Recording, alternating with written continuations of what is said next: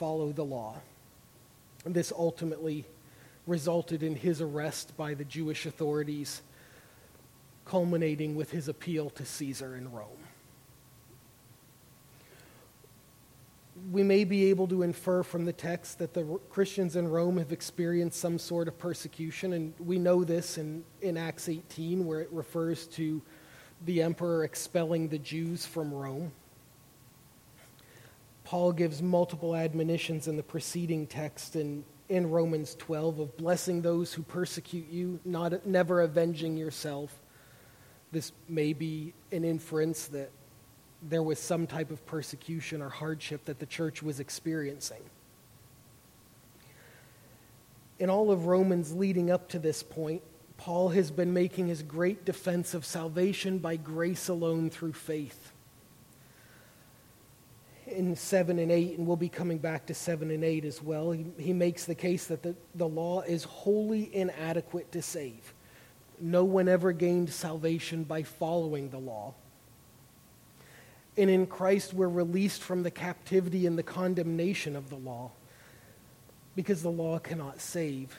The law only exposes our sinfulness. Paul talks about where, where there was no law, there he didn't know what sin was before the law. But when, where there's law, sin seeking the opportunity roused up our passions against the law. The law ultimately exposes our sinfulness and our need for a Savior. And God did what the law weakened by our flesh, because Paul calls the law good and holy, the passions of our flesh being sinful our sin stirring up our passions against the law, the law would never save.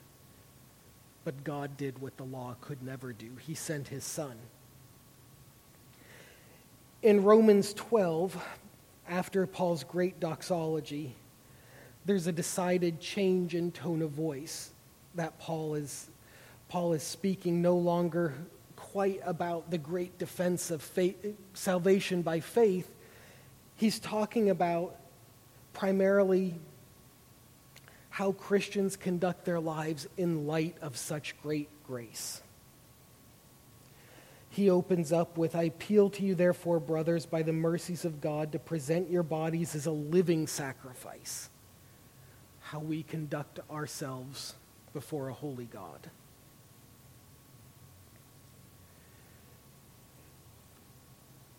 The lead in to Romans 13, he begins, Let love be genuine, abhor what is evil, hold fast to what is good.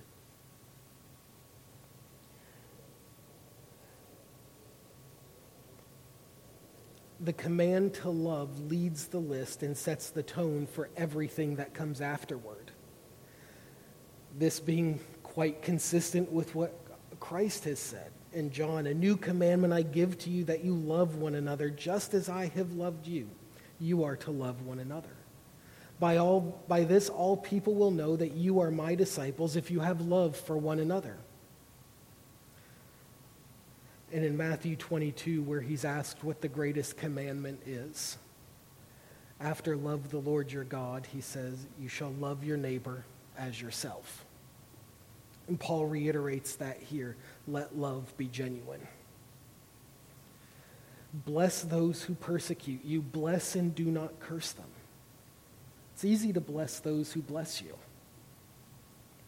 It's far more exceptional to bless those who wish you ill, and we can only do that through Christ. Likewise, in Matthew 5, Jesus says, If anyone slaps you on the right cheek, turn to him the other also. We're to live peaceably with everybody. We're not to seek vengeance. Vengeance is mine, says the Lord.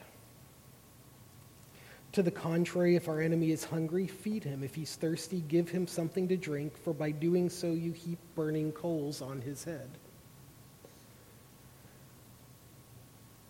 Universally in the Old Testament, burning coals are viewed as a sign of punishment and judgment. And in light of the love that we show as a response, the evil will be judged even more so.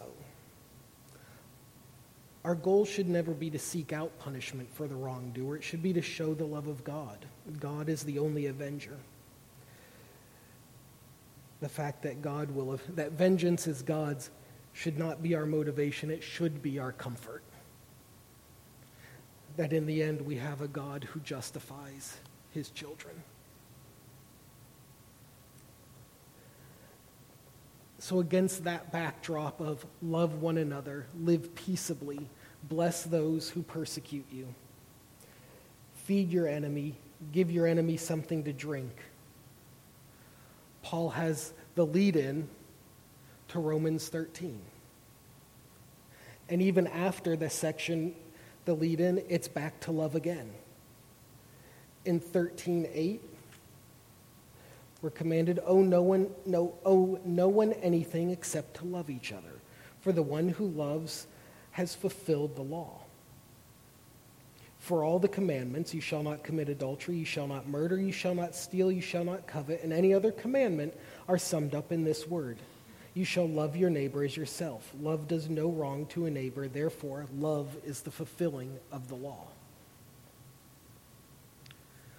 So, against this backdrop, Paul seemingly switches gears into Romans 13.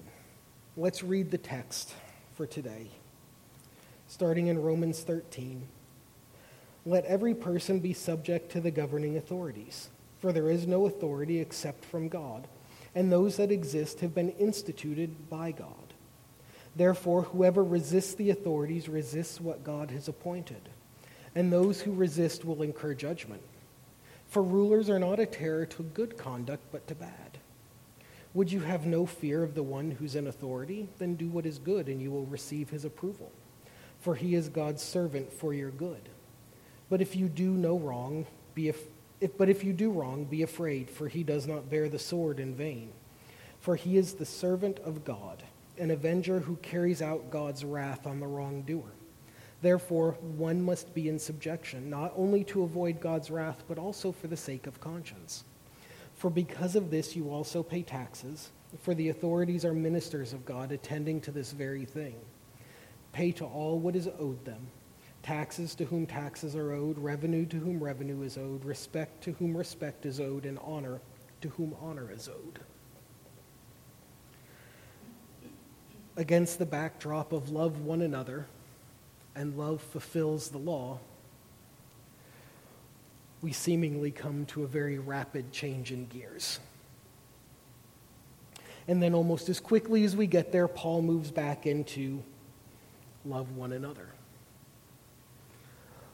Most translations have this section listed, the, the heading for this particular section of Romans as submission to the authorities, a Christian's duty to the state, the Christian and government, submission to civil government, submission to government authorities, respect for authority.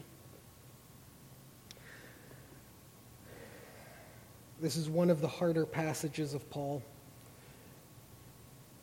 both in the text and historically. Historically, Romans 13 has been used by, by many to cow Christians into supporting all manner of abuses. Without too much of a, a run through history, it was often used in the South before the Civil War to justify slavery and all sorts of abuses. During World War II, governments used this to, to cow Christians into submission to the government, and many of them did. It's often been used to dispel any questioning by Christians of those in power. Is this really what Paul is getting at? Blind submission and blind obedience such an understanding would certainly be a very rapid and brief change of gears into a passage that's bookended by a call for the Christian to live in love toward all, both to those within the church and, with, and outside of the church.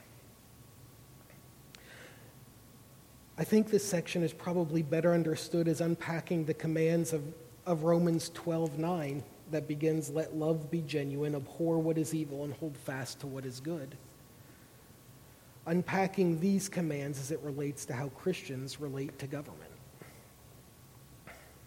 This certainly isn't the only section of Scripture that talks about submission to the authorities. In Titus chapter 3, Paul, very, Paul briefly gives the command in 3:1 remind them to be submissive to rulers and authorities. And it's the only mention in Titus 3 that Paul makes of it before he very quickly moves into admonishing Christians to live peaceably with everybody. In fact, most of Titus chapter 3 is dedicated to that topic. Paul admonishes us there to avoid quarreling and conflict and the passions of the flesh because that's how we behaved before God saved us. We also see the, on, the only other section in the New Testament that spends any particular length of time on this is in 1 Peter chapter 2 that begins be subject for the Lord's sake to every institution. And Peter gives multiple reasons that government is a punisher of evil, our obedience and our living peaceably silences those who speak against us. He also warns us not to use our freedom that we have in Christ as a cover for all sorts of evil. Just because we have freedom in Christ, this isn't licentiousness to do whatever we want. We do have to live as one under authority. But Peter goes on in, in that chapter and makes, makes the argument that sometimes we may suffer unjustly, and we may suffer unjustly at the hands of a government. And he calls it a gracious thing in the sight of God that if we suffer unjustly. And we're called to endure that suffering because Christ also endured suffering and did no wrong. So he calls us to follow the example of Christ. We're called, we're called to be submissive to the government because it's from God. Um, all order and structure originates in the very nature and character of who God is. We're told in Scripture that God is a God of order and not disorder. He's a God of peace. Beginning right at the beginning, at the very beginning of Scripture in Genesis 1, where you know, man is commanded, be fruitful, multiply, and fill the earth, and subdue it and have dominion. That there's some type of order to be in place. We're not given specifics there of what that is, but there's the statement of have dominion institute some kind of order. And again, in, after the flood in Genesis 9, we're told when God is making his covenant with Noah, for your life and for your lifeblood I will require a reckoning. From every beast I will require it, and from man. Whoever sheds the blood of man, by man shall his blood be shed, for God made man in his own image. There's some type of order that's supposed to be in place. Paul calls government and the authorities a servant of God, a terror to bad conduct and not to good. Even in the harshest of regimes, evil is punished. We spent time in Judges looking at what things look like when there is no king. We spent 21 weeks on what happens when there is no king. Evil abounds. The, in fact, the closing line, the closing verse in Judges, everyone did what was right in his eyes. In those days, there was no king.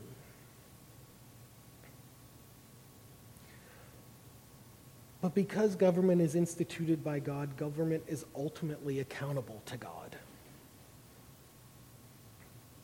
Sometimes good leaders are given as a blessing to the people. We see this in David and some of the other kings, although the list of, the list of good kings of Judah are very short. There aren't many of them. And even the good kings have their flaws. David certainly had his flaws. Ordering the death of one of his generals to commit adultery with his wife. Even the good kings have done evil things. And sometimes, the bad le- sometimes bad leaders are given as a judgment against the people. We see this with Saul when Israel ultimately rejected God as their king and said, No, give us a king like the nations around us. And Samuel's warning from God of what a king will do and how a king will oppress the people. We see with Nebuchadnezzar and the Babylonians were God's judgment on Judah for their apostasy.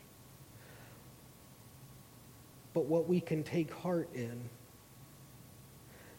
is that even the evil leaders have re- received their judgment from God, for they're ultimately accountable to Him for what they do with the authority they're given.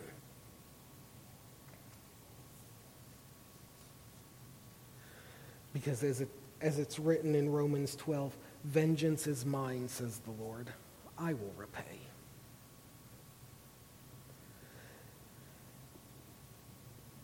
When, when the King Nebuchadnezzar is given the, the vision of the golden statue and is asking, you know, who can tell me this dream? Who can interpret it?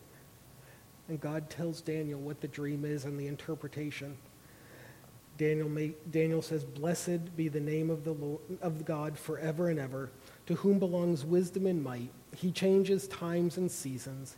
He removes kings and sets up kings.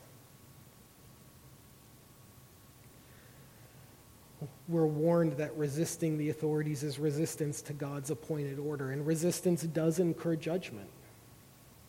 Resistance to godly rulers who are carrying out God's will is ultimate, ultimately incurs the judgment of God because we're resisting his appointed order. But resistance to evil rulers also incurs judgment. Because leaders don't take well to being defied. We may incur the temporal judgment of a leader for the, our defiance.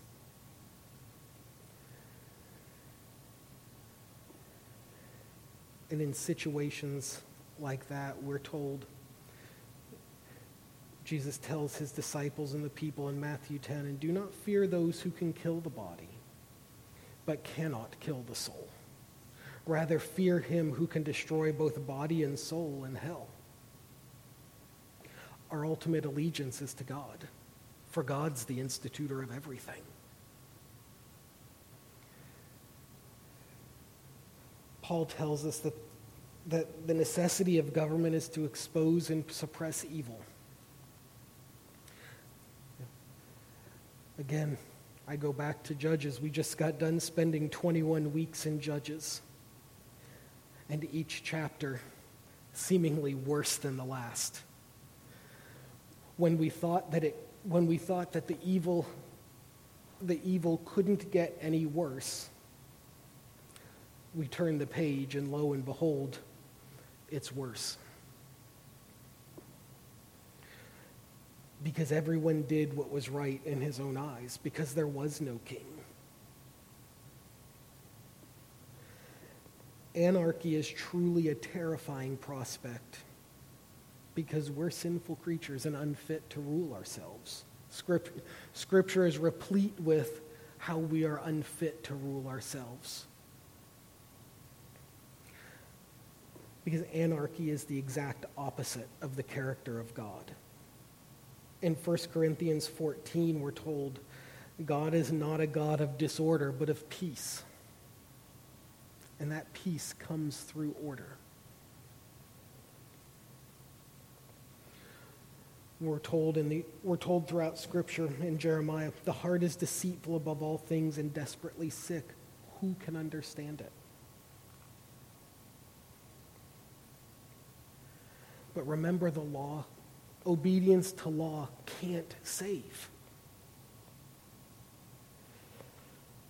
Where there is law, there is sin, because sin, sin seizes on the opportunity to rouse our passions in defiance of the law. The law triggers our rebellion, if only for the sake of our rebellion against God's instituted order. we're told, do this. And our sinful nature rises up and says, no. Even if we know it's good for us. But because we're told to, our sinful nature and rebellion says, No, I won't do that. The law exposes the sinful condition of our soul. The law cannot save. Not because the law isn't good. Paul tells us in Romans 7 the law, the law is holy and just and good because it's from God. Our flesh is the weakness of the law because the law stirs our, our passions against it. We are sinners by nature whose natural state is rebellion against God. We're told this in Genesis 3, right at the beginning. We're also told in Romans, without the law, there's no knowledge of sin. Therefore, the law can only expose our sinfulness. We're told in Romans 13 that government is God's minister on earth to punish wrongdoing, but simply following the law can't save us. As we're told in Romans 8, that God did what the law and what the law was unable to do. Law serves as a seedbed for sin, since sin arouses our rebellion to the law. Therefore, obeying the governing authorities can't save us. There is no salvation in obedience to the authorities. The presence of government and God's structure only exposes that we live under condemnation because of our sin. And we are in desperate need of a Savior.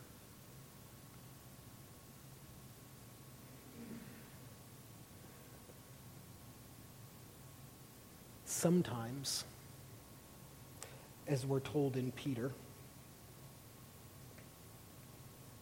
sometimes we'll suffer unjustly, and sometimes that suffering will be at the hands of the authorities. And that is a gracious thing. Because in our, in our endurance of the suffering without vengeance, we imitate the suffering of Christ, who, though he knew no sin, was condemned on our behalf.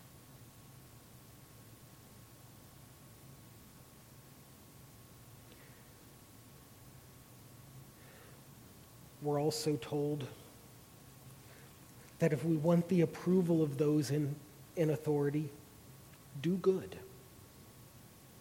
Do what is good, and you will receive his approval. But what is good? We're told many places throughout Scripture what is good, and certainly there are many passages that we probably know. Galatians 5, where we talk about the fruit of the Spirit love, joy, peace, patience, kindness, kindness, faithfulness, gentleness, self control. Against such things there is no law.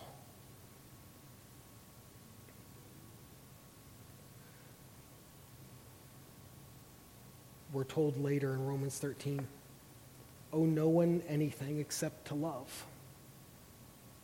Love is the fulfilling of the law. how do we get the approval of the authorities, or at least certainly avoid the wrath? We show God's love to one another. We live in the love of Christ.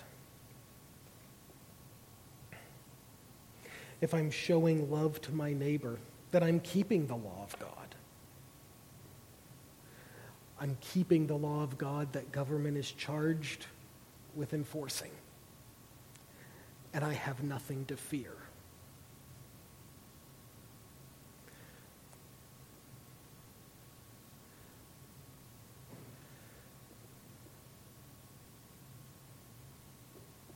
So, what should our response be to this?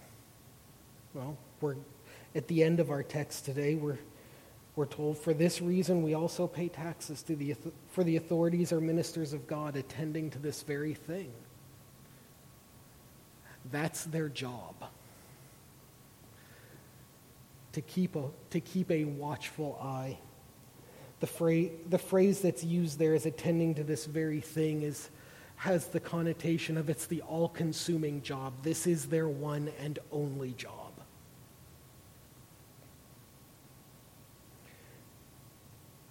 Pay to all what is owed. And we're, we're told taxes, revenue, respect, and honor. We should make sure that we owe nothing to anybody so that nobody has a claim on us. Except, as Paul talks about and goes on in Romans 8, owe no one anything except to love each other. We should always have a debt of love. Because the love of God is endless. We're to show that love. And we will always be in debt.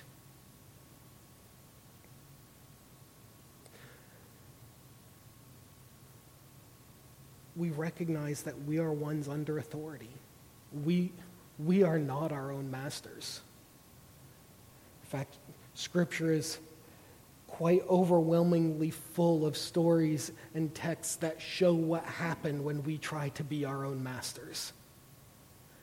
It doesn't work out well. But ultimately, we're under God's authority. in Mark chapter 12, verse 17. The religious leaders try to trap Jesus by asking him, Should we pay taxes? And Christ's response, after admonishing them for trying to trap him, says, Hand me a coin. Whose face is on it? And they say, Caesar's. And whose, and whose writing is this? Well, it's Caesar's. And Christ gives his response render unto Caesar the things that are Caesar's, and unto God the things that are God's. And ultimately, everything, the world and everything in it, belongs to God. Caesar's face is on the coin. And he has ever so humbly marked it with his face and his inscription. If he cares so much about it, give it to him.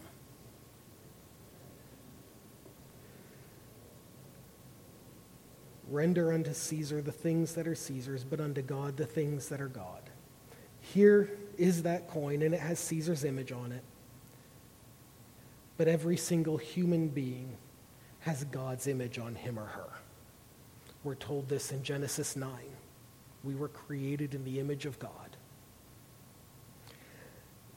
And thus, this makes a categorical distinction between the rule that only God can claim, the authority and sovereignty that only He can claim, the rights that only He can claim, and the rights of Caesar. And in that context, the rights of Caesar turn out to be pretty puny. They're real, but in the span of eternity, pretty minuscule. Now, notice Jesus doesn't offer a commentary about the good or, a good or evil nature of government, just an acknowledgement of the reality of the state and social order. The reality is, government's likely going to spend our money on things we don't approve of. I'm sure in our, in our own lives, in our own present day and age, we can think of any number of things that government spends money on that we as Christians don't approve of.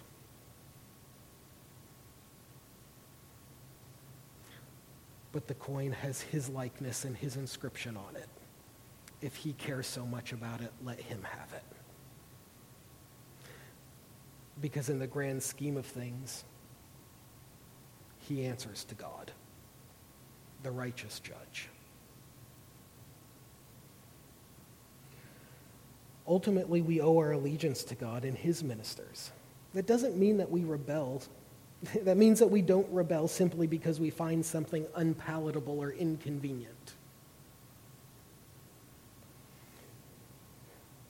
We defy only when obedience to government means disobedience to God's command.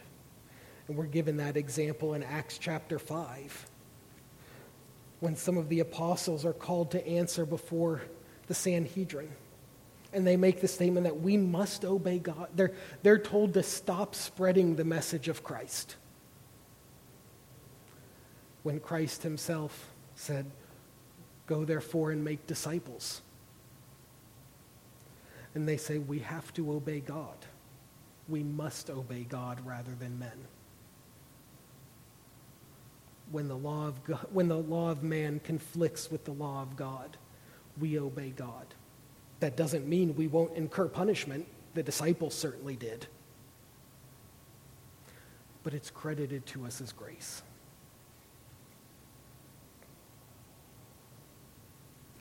True surrender and submission means that we surrender our desires to the one in authority over us, God ultimately. Now, in today's culture, that runs very counter to everything that we're told. We live in a culture of rugged individualism, and I can be whatever I want, wherever I want, do whatever I want, and no one has a right to tell me what to do. But in God's economy, what rights do we really have?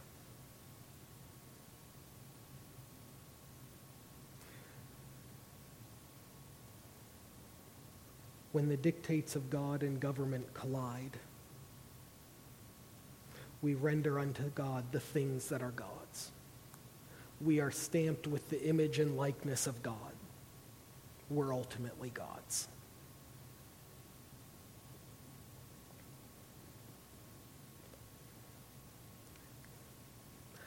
we ultimately belong to God.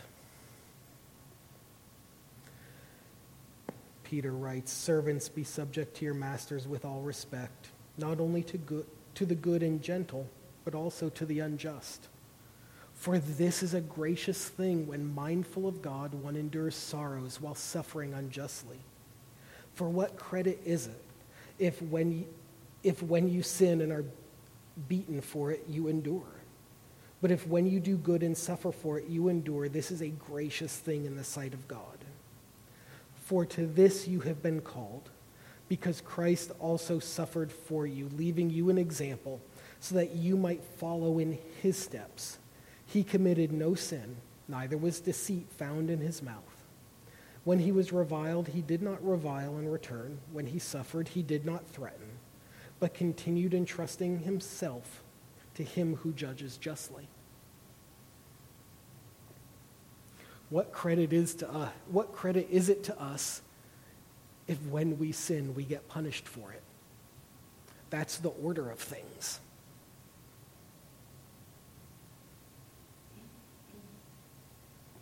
And what witness is it of the gospel when we do wrong and we get punished for it?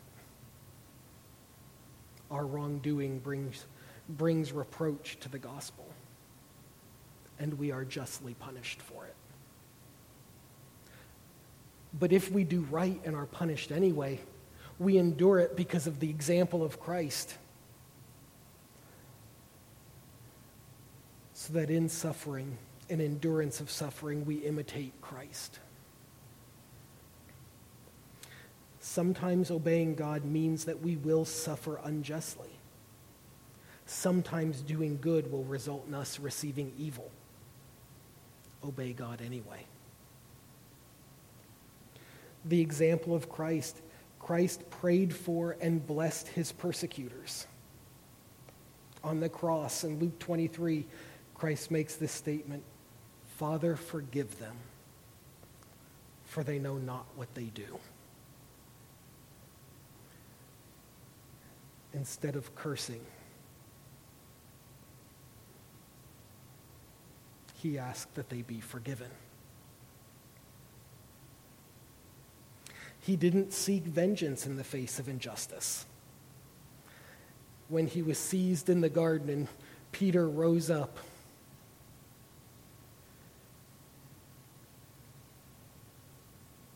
Christ's response was, Do you think that I cannot appeal to my Father and he will at once send more than 12 legions of angels? he didn't need Peter to rise up. he chose not to seek revenge. He suffered. If Christ would not seek, seek vengeance in the face of injustice,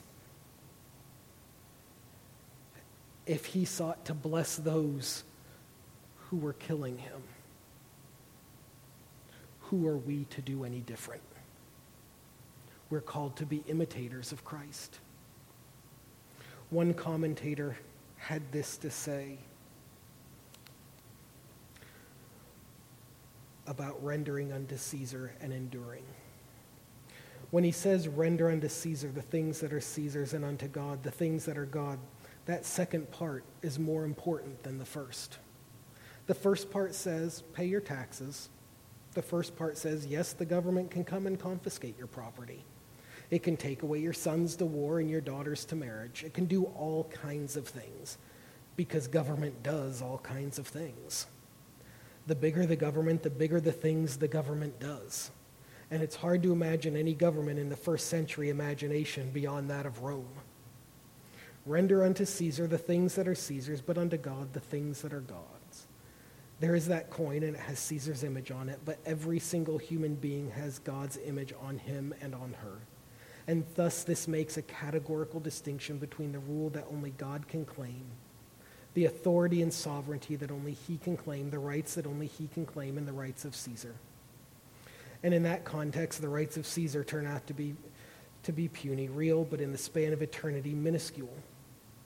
But this is a twin command. And so you'll notice Jesus doesn't say merely render unto Caesar the things that are Caesar's. And remember, God has some things too. He says, render under, unto God the things that are God's. In other words, this is everything. This is obedience to God. This is the celebration of God's rule. This is the reception of God's Son. This is the recognition of the Messiah. This is the response to the gospel in faith and repentance of sin. This is obedience to the command, and this is living as unto Christ. And of course, it does not mean bending the knee to Nebuchadnezzar. So the early Christians, trying to put all this together, understood that even as there is no authority except that which is instituted by God, all authority comes from God. They, following the example of Daniel and others, did not give Caesar their souls, pay him taxes, be, in, be conscripted into his imperial army, but do not bow. Because at the end of the day, man can kill our body but can do nothing to our soul. Our soul belongs to God. Fear the one who can kill both body and soul. We're ultimately answerable to him. Fear him alone. Rather, we should show love toward all. For this is the will of God, that by doing good you should put to silence the ignorance of foolish people we should let our light so shine before men that they see our good works love, humility, patience, honor, long suffering, and they glorify God who's in heaven. Ultimately, the presence of government and structure is a testament to the existence of God because our God is a God of order and not disorder. Every time there is civil order, it's a testimony to the existence of the one true and living God. Everywhere there is even a vestige of right order, there's a vestigial testimony to the glory of God. That's something we need to keep in mind. Every time a family is rightly ordered, even beyond the explicit knowledge of any type of special revelation, God is glorified in the right order of that family, of that community, of that village, of that school, of that company. We're to pray for our leaders, for they are burdened with a terrible burden. They're burdened with the they're burdened with the burden of God's authority and are ultimately answerable to him for its use we should pray that they use that wisely. And we remember that the Lord is a righteous judge, by whom all kings of the earth will ultimately be judged for that, how they've managed his authority. but it's not ours to pass judgment.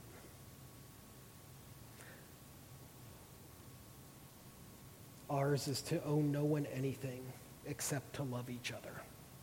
For the one who loves another has fulfilled the law. Let us pray.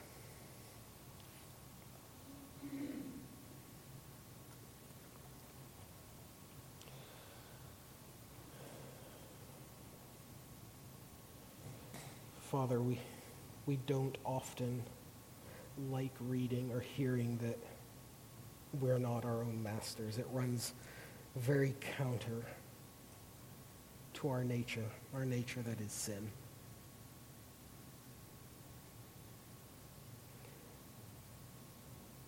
But we are made in your image and likeness, and we answer to you.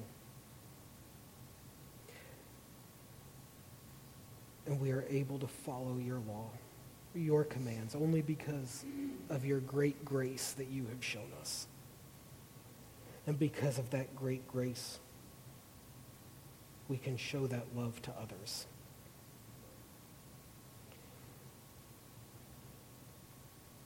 Father, I pray that you would grant us the humility to be ever mindful that we are ones under authority. We're not our own masters.